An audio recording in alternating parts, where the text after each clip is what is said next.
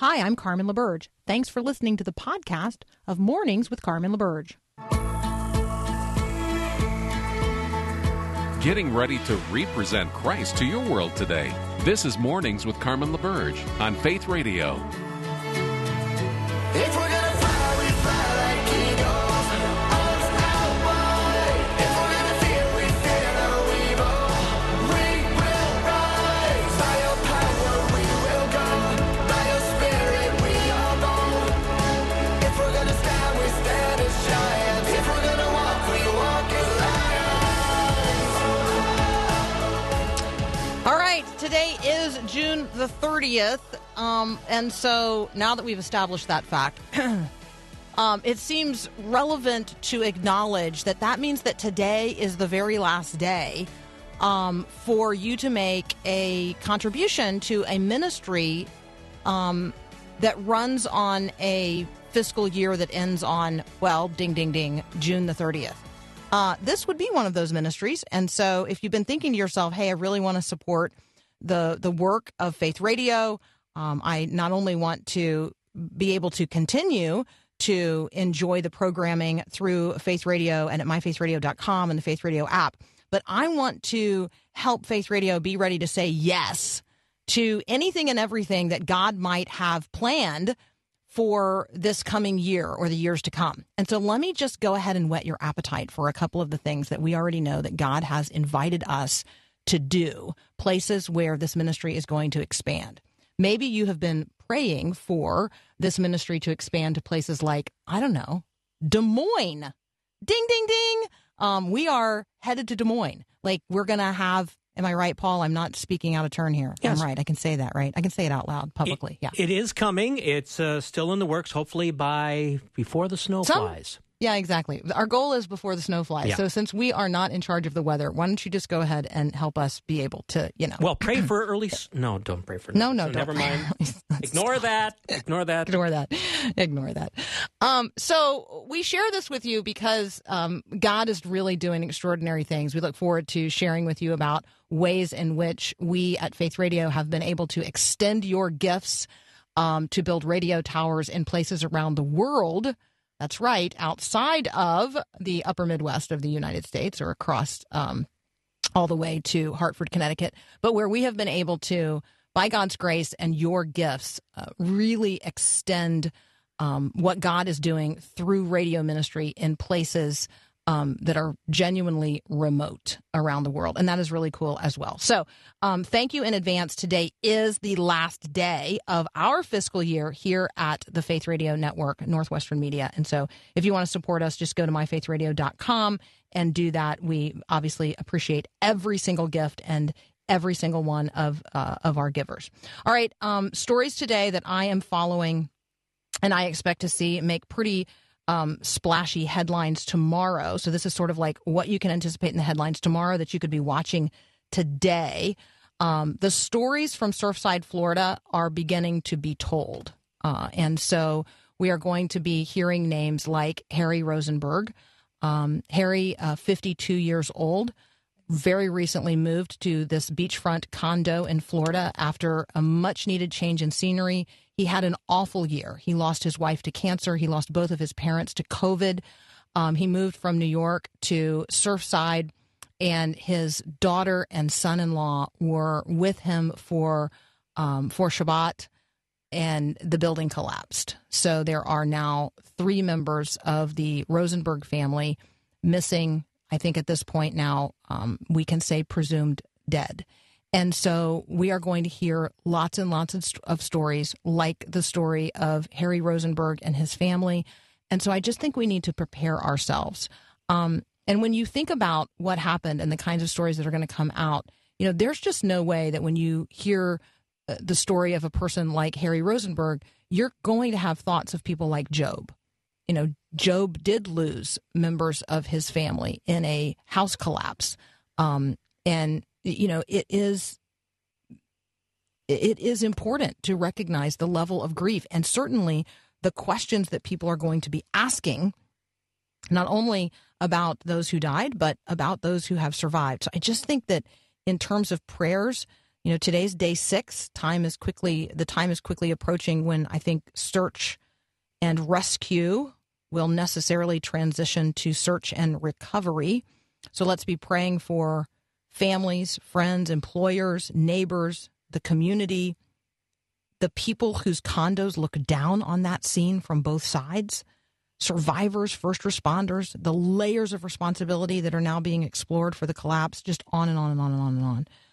Um, so let's be let's be praying on that front. One other thing that I'm watching today that we will likely talk about, Vice President uh, Kamala Harris is going to deliver her most high-profile speech to date. She is going to address the United Nations Generation Equality Forum at the opening session of uh, of the U N meeting. She is going to speak alongside French President Emmanuel Macron, Mexico's uh, President Andres Manuel López uh, Obrador, and the U N Secretary General. And so this is going to be a high-profile speech. She is slated to announce U S commitments to addressing gender-based violence, economic justice, and sexual and reproductive rights. Note that last piece, um, and and you know, prepare yourselves for me to make commentary probably on her comments tomorrow. All right, Bill English is up next. We've got a number of things to talk about. We're going to lead off with a conversation about the Great Resignation underway in America. That's up next here on Mornings with Carmen.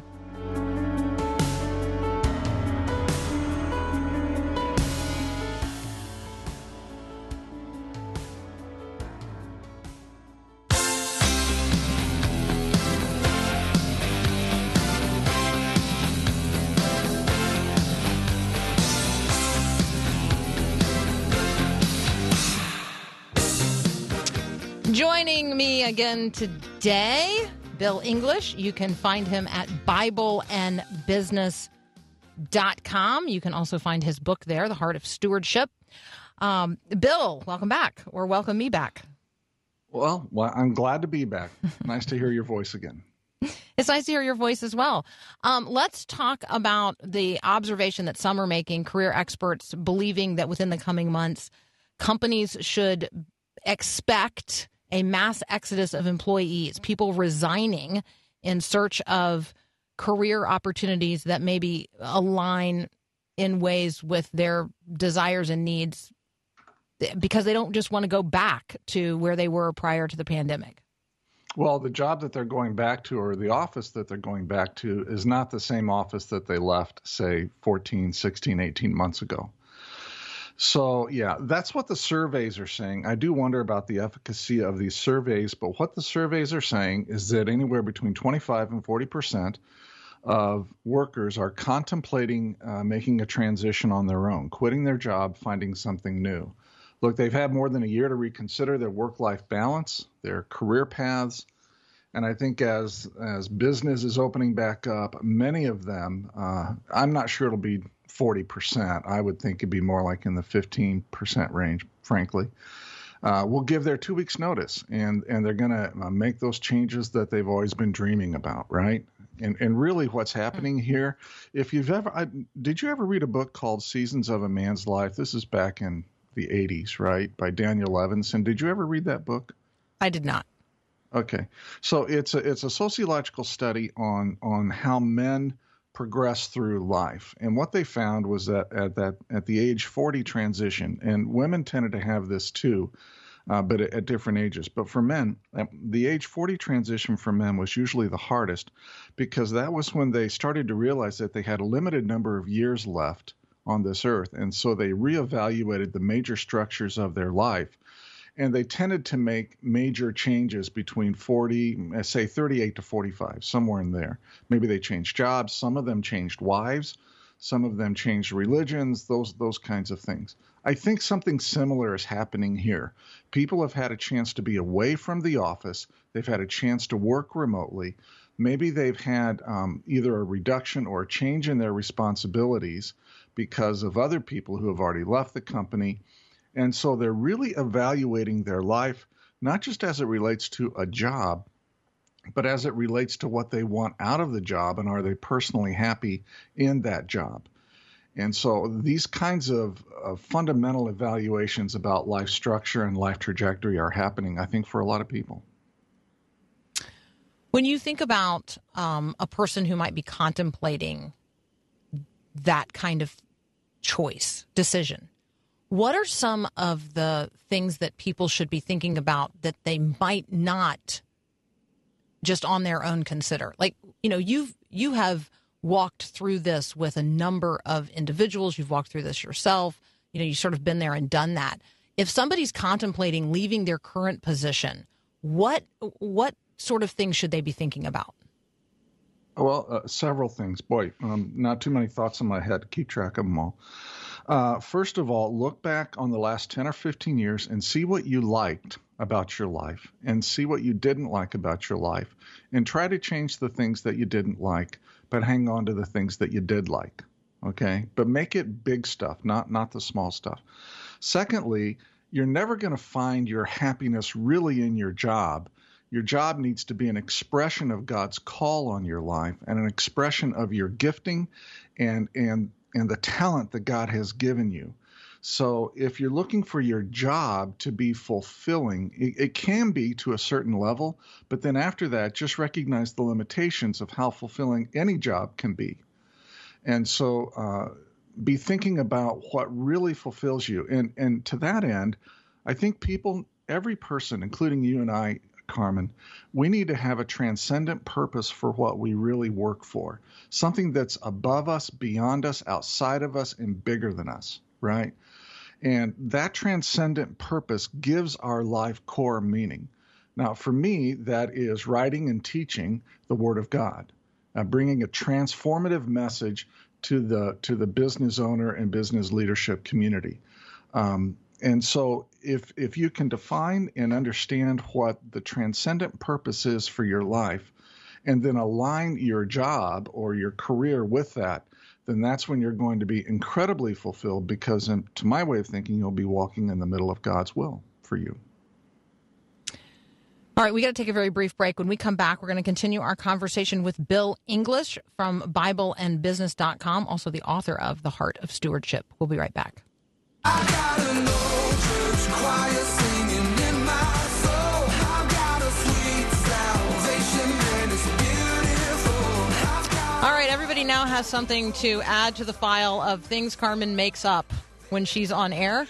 Uh, Bill English is actually the author of A Christian Theology of Business Ownership, an introduction for Christian entrepreneurs on what the Bible says about owning a business. Apparently, in my mind, um, you know, simply, simply about stewardship. Like, I don't know. I just, sometimes I just make stuff up, Bill. What can I tell you? You know, uh, everybody has days. Everybody has days. That's that's just how it is at the office, Carmen. And for you, the office is in front of, you know, one hundred thousand people. I know. So. Let me let me assure everyone listening right now that I have no intention of leaving my job, because I love what I get to do, and I thank you each and every day for the grace extended to me when I make stuff up. So, um, Bill, let's uh, yeah. let's talk about a. This is a, a completely different development happening out there in the world. I've been taking note of it. And now I have a headline that I can read associated with it. And that is a number of retail outlets of all varieties moving to a self-serve or self-checkout model to fill the void uh, because they just, I mean, there's a million job openings in retail right now. And they're, you know, not apparently a million people that want retail jobs. So um, are you seeing that shift as well? And what do you think it portends for um, the employment market? Uh, yes, I'm seeing it. I think customers actually like it. I think that it's more, um, how do I say this? They can get through the line faster than having to wait for somebody to check somebody else out. Uh, companies like it because it lowers their payroll, and uh, and they, they can just put in machines that are, that are made available for people to scan whatever it is they have. You know, I we do our shopping, can I say this on the air, at Target? Can I say the name? Sure. Um, and uh, Um, I check out all the time on my own, and I don't mind it a, a bit. So what does it portend for the labor market? It just It's just another one of those uh, destructive capitalism developments where people are going to have to retool to do something else other than checking people out in a, um, in a shopping line, I guess.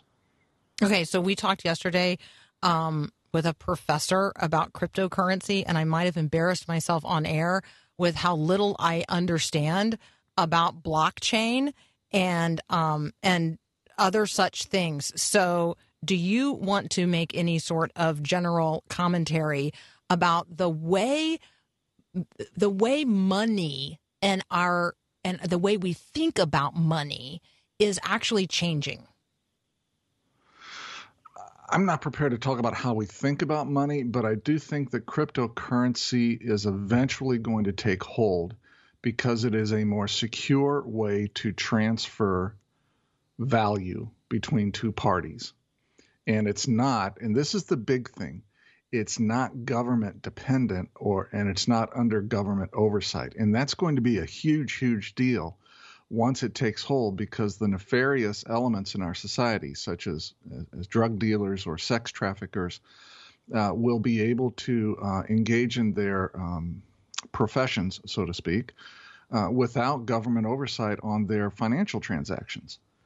And this is going to open up great possibilities for both um, uh, criminal activity as well as for um, legitimate business activity. And I'm frankly, right. honestly, honestly, I think it, it is part of setting the table for the Antichrist. Well, which is something that a listener asked yesterday, and I wasn't prepared to really fully think about. Um, and so I appreciate that you teed up that that thought as well. I, I do think that when we start talking about things that go beyond the scope of any one nation's ability to govern or provide oversight. Uh, and so when we talk about currency and we talk about a currency that does not require an attachment to any kind of nation state, we are talking about currencies that are obviously global. But when we're talking about the current state of cryptocurrency, we're not talking about one. We're talking about a an, an ever burgeoning variety of them. And and I think you're right. It's going to take hold. It has already taken hold in emerging generations and in people groups around the world that don't have access to traditional banking. And so, you know, I think that we have the mind, we tend to have the mindset that money's always going to be what money's always been. Well, money hasn't always been the same thing.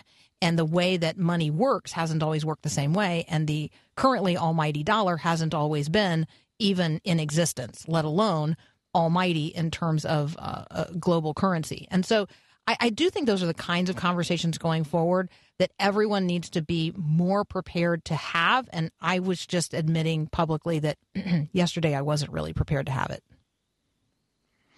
Well, it, it, it, this is something that we're going to be talking about for years to come. Um, you know, so much of the United States sovereignty in the world, or not sovereignty, but preeminence in the world, is based on the American dollar, that we are really the denomination of choice by most countries in the world. But once that topples, and it will topple someday, it will change our economy and it will level the playing field, and, and private companies will become the uh, preeminent um, entities, so to speak, political and economic entities with um, cryptocurrency.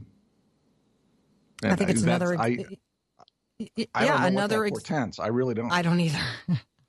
I don't either. But it is another example of the disintermediation that you and I have talked about in the past in several other areas and ways. And, you know, I think that self-serve, self-checkout, that's disintermediation in the marketplace. Um, and when we talk about cryptocurrency, that's not just a disruption. Um, it is a disintermediation. And the The the middle guy being moved out of the equation is actually the government, not just like big banks. Um, and so it's an interesting conversation going forward for us, um, you know, as a people. So I, I, you and I are going to clearly be having more of that conversation, because it's less embarrassing to say to you, I have no idea what we're talking about, than it is for me to say that to a professor who's on the show for the first time. Well, you know, you're among friends here, Carmen. I know. But, you know, connect I know. the dots between connect the dots between free speech, security, political activity, and currency. All four of them are being radically transformed by private companies who are not subject to uh, traditional uh, country or um, political boundaries like the United States or Europe or, or I'm not Europe, but Great Britain or, you know, China, whatever. so much of the fundamental structures of our society are changing because of the internet and because of the ability to do things electronically. And uh, the next generation is going to have incredible opportunity to uh, share Christ, and also incredible hurdles uh, to doing that as well. As always, it's such um, it's such a joy to talk with you. Thank you for your willingness to just bounce around in subject matter that um, is relevant to all of us. And sometimes we don't tee up conversations with one another like this. And so I appreciate your willingness to do it. Um, Bill English from Bible and Business dot com. Also, I'm going to get it right this time. The author of A Christian Theology of Business Ownership, an introduction for Christian entrepreneurs on what the Bible says about owning a business. You can find out more at Bible and Business dot com. Thanks, Bill. Thank you. Take care. You too.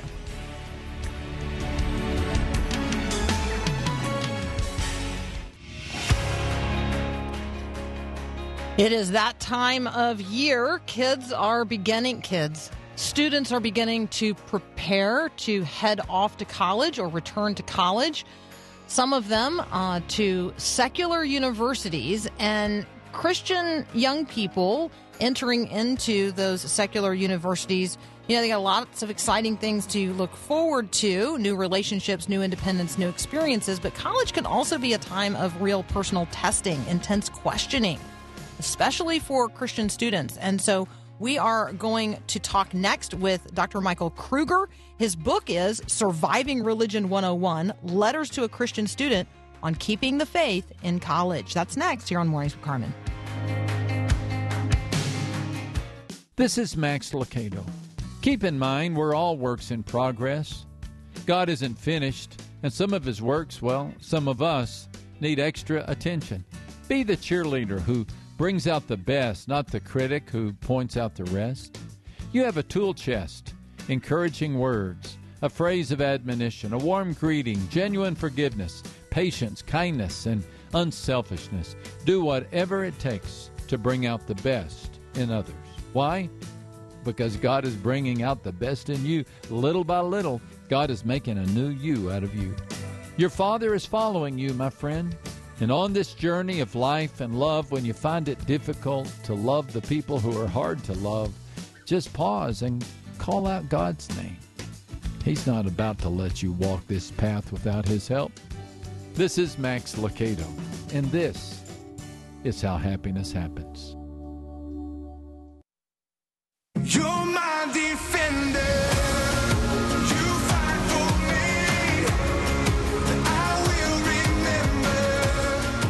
Michael Kruger is a seminary professor. He's the professor of New Testament of Early Christianity at Reformed Theological Seminary in Charlotte, North Carolina. He's also the president. Um, he is a leading scholar in the origins and development of the New Testament canon. He blogs regularly at Michael J Kruger dot com. Um, today, he also comes to us as a dad, the dad of college-age people. So we're talking about his brand new book, Surviving Religion one oh one, Letters to a Christian Student on Keeping the Faith in College. Michael Kruger, welcome to Mornings with Carmen. Well, thanks. Great to be with you. It's great to have you here. All right, U N C Chapel Hill was um, one of my two, like, stretch schools when I applied to college. I did not get in. I went to the University of Florida, decidedly secular institution. I was um, a a Christian, um, and fortunately, I fell in with other Christians at the University of Florida and therefore survived my secular academic experience. That is that is the audience for this book, um, Surviving Religion one oh one. Talk with us about your experience entering in to U N C Chapel Hill, and then the timing of the writing of this book as your daughter, daughter Emma was headed there. Yeah, thank you. Yeah, this this book is special to me. It's really near and dear to my heart, perhaps in in in a, in a way no other book has been like for me, because it's a bit autobiographical and it's a bit about my daughter. So I headed into college many years ago now, as a freshman, and experienced probably what you did and what it sounds like many Christian college students experience, where they find themselves in a religion class bombarded with ideas and concepts they've never heard before and don't really have answers to those. Um, that happened to me in a really acute way because the professor I had was Bart Ehrman, which some people might recognize as a very prolific author today and a uh, very serious critic of Christianity. I had him back before anyone knew who he was, but he was very uh, tough on Christianity in the classroom. And I sat there and didn't have answers. And then I thought to myself, I wish I had something to read that would help me. And now thirty years later, my own daughter, Emma, heads off to U N C Chapel Hill, um, to the same school I was at. And I said, you know what, it's time to write this book. And so um, thankfully, I got it written in time that she's still there, still benefiting from it. And it's been a blessing to see how it's helped her. So I um, look back at my uh, at my university experience, and I can say there was a group of people um, that were involved in Young Life that became my kind of core group. And there was also one professor who I'm pretty sure is secretly a believer, um, right? I mean, I'm sure he's a believer. And so, um, but let's talk about, I really, can we start with chapter two, and then we'll come back to, to the beginning?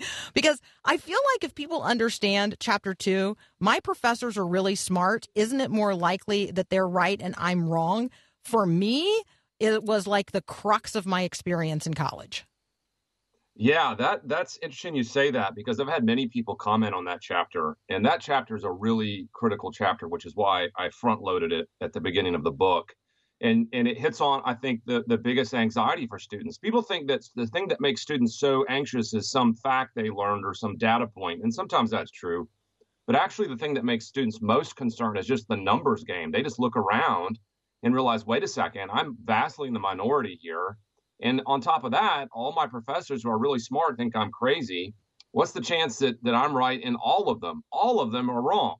And that that really haunts students. And I think that is a thing that that really has to be answered. So I, I dealt with that early, and I just show, hey, that would be a valid concern if people form their beliefs based on data alone. If they, you know, form their beliefs just on facts, then that would be a concerning trend. But what if people didn't form their beliefs that way? What if people believe things not because of of scientific reasons, but for other reasons, for the reasons based on their own assumptions and pre- presuppositions in their worldview. So I talk about that, how professors aren't neutral when they look at the data any more than we are, and that should give us a little bit of uh, relief over that concern. All right, Michael, I'm now going to ask you the question that lots of people are thinking in their heads right now. Why in the world would Christian parents ever send their kids to a secular university today? Yeah, I get that a lot. Well, there's all kinds of reasons. Um, one, one, one thing I would say is is that the that there, there's there's there's always an important point to make, which is that parents need to make that decision for their kid, for themselves, and everyone can make different decisions because there's different situations. Um, but I think there's a lot of good things that can happen at secular schools, because I've found in my experience, not just as a student, but also watching people go through there, that they can have very rich Christian fellowships there. Sometimes one might argue even richer and, and more bound together than perhaps at some Christian schools. Um, and Christians can find themselves growing in ways they may not have grown if they were in a, in a, in a safe environment that didn't challenge them. And so I think there's, a, I mentioned this in the book, there's a lot of things about being in a tougher environment that make you a stronger, better Christian if in fact you respond well to it. So I think God can use secular universities in the life of believers.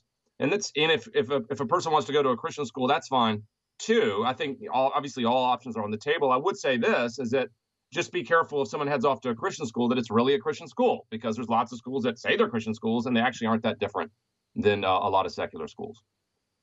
Um, I can one hundred percent concur with every observation you have just made. Um, that was certainly my own experience. I also feel like um, going to a secular university prepared me for the reality of living in a secular world as a Christian. Um, and I, cause I, you know, the world is secular. And so, you know, going to the University of Florida and then um, to Princeton Seminary instead of to a seminary where I might have been uh, more safe in my evangelical uh, expression of Christianity. Um, you know, I, I was definitely prepared for the conversations happening in the culture, the conversations happening Um, in in spaces and places that I might not have otherwise understood. And I think that it, both of those environments equipped me to do what I do now, um, but also equipped me to live as a Christian, like not only with conviction, but with genuine concern for secular people um, in the realities of the world today. So I'm uh, I'm with you and for you um, in that in that observation. We're talking with Doctor Michael Kruger about Surviving Religion one oh one. It's his newest book, Letters to a Christian Student on Keeping the Faith in College. Not just letters to any Christian student, by the way, letters to his daughter, Emma. And we're going to return to this conversation in just a moment. We'll be right back. When we rise, we will rise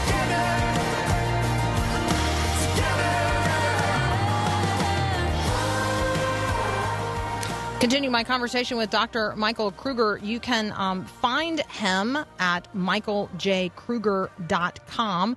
One of the blogs you will find posted there is in reference to the question that he keeps being asked on uh, uh, on podcasts related to this book. And it is a question that is frequently asked, but a question that's not actually really the subject of the book, which I was intrigued by the fact that a lot of people um, want to know, well, how do I prepare a Christian uh, you know, student for survival in a secular college? Well, frankly, if you didn't raise them that way, then they're not prepared. Like, you know, I'm not saying that it's too late, but the summer before your kid goes off to college isn't like the first time to crack open the Bible and start talking about living faithfully as a Christian in the midst of a secular environment. Yeah, absolutely. Um, yeah. yeah. So I'm not going to ask you the question. I'm simply going to say, um, you know, hats off to you for uh, being willing to say hard things to people when hard things need to be said and truths need to be told. Like, as Christian parents, this is a from the beginning uh, process. So um, in Surviving Religion one oh one, you address lots of common obje- objections to the Christian faith. And I guess I'm wondering, you know, maybe in conversations that you've had with Emma, which one of these chapters has really struck a chord with her? Yeah, this is this is interesting. Um, Emma has has just thrived at U N C, and I'm just so excited to see how she's grown and and and and and and, and prospered in a in a tough environment. I think one of the challenges that she's faced the most, which won't be a surprise because I think most college students face it, is this problem of just claiming that Christianity is the the only way to heaven, the only way to God, just the exclusive claims of Christ. Those those never come across positively to our secular world. They sound immensely arrogant and conceited. And for anybody who, you know, doesn't want to come across as offensive to people, that's a tough sell. And so uh, for her and just for any college student, I wrote a chapter trying to deal with that particular problem um, just to help them understand, look, when Christians claim that Jesus is the only way to heaven, it may sound arrogant, but it's not arrogant once you realize why we claim it. We don't claim it because we just happen to think Christianity is the best religion in the world, sort of like we're number one, we're number one, or something like this. It's not like Christians woke up one day and said, hey, we really love our own religion. Let's just say it's the best or something like this. But rather, it all goes back to Jesus's own claims. We're just simply following and responding to what Jesus himself said. And so is it, you know, is it arrogant to follow Jesus? Is it arrogant to believe Jesus? No. I mean, if anybody has a, a an ability to know how to get to heaven, I would put the bet on Jesus. And so Christians are merely submitting themselves to Jesus' own claims, and that's the, the furthest thing from being from being arrogant. So if you're listening right now and you're thinking to yourself, wow, not only do I think that um, students who I know who are headed off to secular universities need this book, I'm betting there are lots of people listening right now thinking to themselves, I, I need this book. Um, I need to be in, equipped to engage these secular challenges, and I need to be able to do so not only with intellectual honesty, but with con- compassion and confidence. So let me just say, Surviving Religion one oh one uh, by Michael Kruger isn't really just for college students. Um, it's really for every Christian who recognizes the need to be able to um, winsomely and confidently engage in conversations in a secular and, I would say, ever more secularizing culture. Um, the chapters in this book cover everything from, you know, the one that Michael just referred to, there's lots of different views. How can I say that Christianity is the only right religion? To a conversation about my Christian morals being viewed as hateful or intolerant by others. Conversations about having, you know, gay friends who are kind and wonderful and happy. Um, the concept of hell is addressed. The concept uh, or the reality of suffering. Science in, in a conversation with uh, the claims of Scripture. I mean, on and on and on and on and on. Um, I want to address the postscript, Michael, before we run out of time, because I felt like what you say in the postscript is really hope-producing for people who are right there on that um, edge. What do I do if it feels like Christianity just isn't working for me? Yeah, this was an important chapter to end the book on. It's sort of a, as you put it, a postscript or an epilogue. Uh, one of the things I've learned over the last number of years, and this isn't revelatory or anything, but we all have seen it, and that is that a lot of people don't form their beliefs just on, on the basis of truth anymore.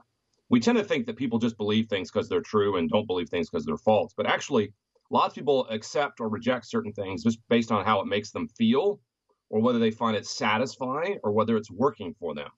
Um, and in our world, pragmatism is a big part of why people form their beliefs. And so I felt like I needed to address that as I closed out the book. Um, and what I said at the end is, first of all, you know, things aren't things aren't true just because they work. They they work because they're true. Um, and so we got to make sure we get the order right. Um, but the, but sometimes Christianity doesn't feel like it's working. Sometimes it doesn't feel like it's satisfying. And I get that. There's ups and downs in the Christian life. But what I remind people to do is the real reason you follow Christianity when all the dust settles is not based just on facts or data, although we have good facts and data, but it's based on a person. You've got to follow Jesus as an individual, as a person. You're, you're, you're, you're basing your life on him, not just an idea or a philosophy. And if you realize that, then that'll carry you through, because a lot of people stop believing because it's just a, an exercise of assent or a conviction to a set of truths when you forget that there's a real individual relationship there. And so I, I emphasize that as a closeout of the book, because I think that's the real key to, to persevering and surviving uh, in the Christian life.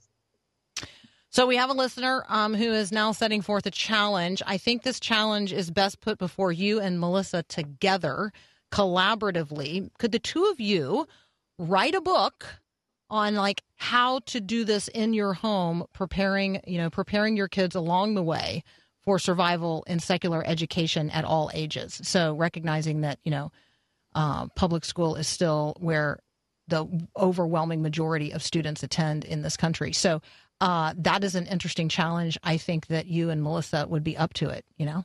She's awesome. I know you yeah, know this, but well, she's she awesome. That's uh, apparently the reader knows, or the, the whoever sent that in knows about her her really uh, great work. And yeah, I think that's an interesting idea for a book. We actually, Melissa and I are actually co-authoring our first book next year, which is a book on how to pray for your spouse. So it's a book kind mm. of kind of a quasi book on marriage. It's praying for your spouse. But but uh, but I like that idea. And maybe, who knows, maybe we'll consider it. You know, it could be volume two of Surviving Religion one oh one.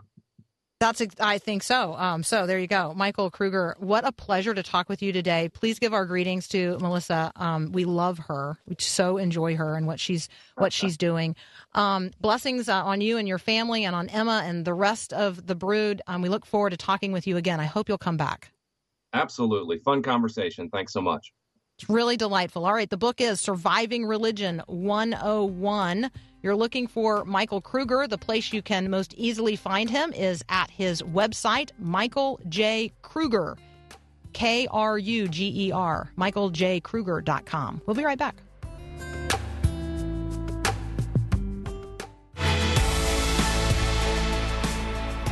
All right, it is the uh, it is the proverbial end of the hour. So You have you and I have a day set before us. This is the day the Lord has made. So what will we make of it? What are we going to make of the day that the Lord has made? Will we rejoice and be glad in it? Will we uh, set our minds on things that are above? Will we look to and look for and think about and dwell on, point out, celebrate, and elevate whatever is true, whatever is honorable, whatever is just and noble, whatever is pure, whatever is lovely, whatever is commendable, whatever is excellent, whatever is praiseworthy? Are we going to think about these things?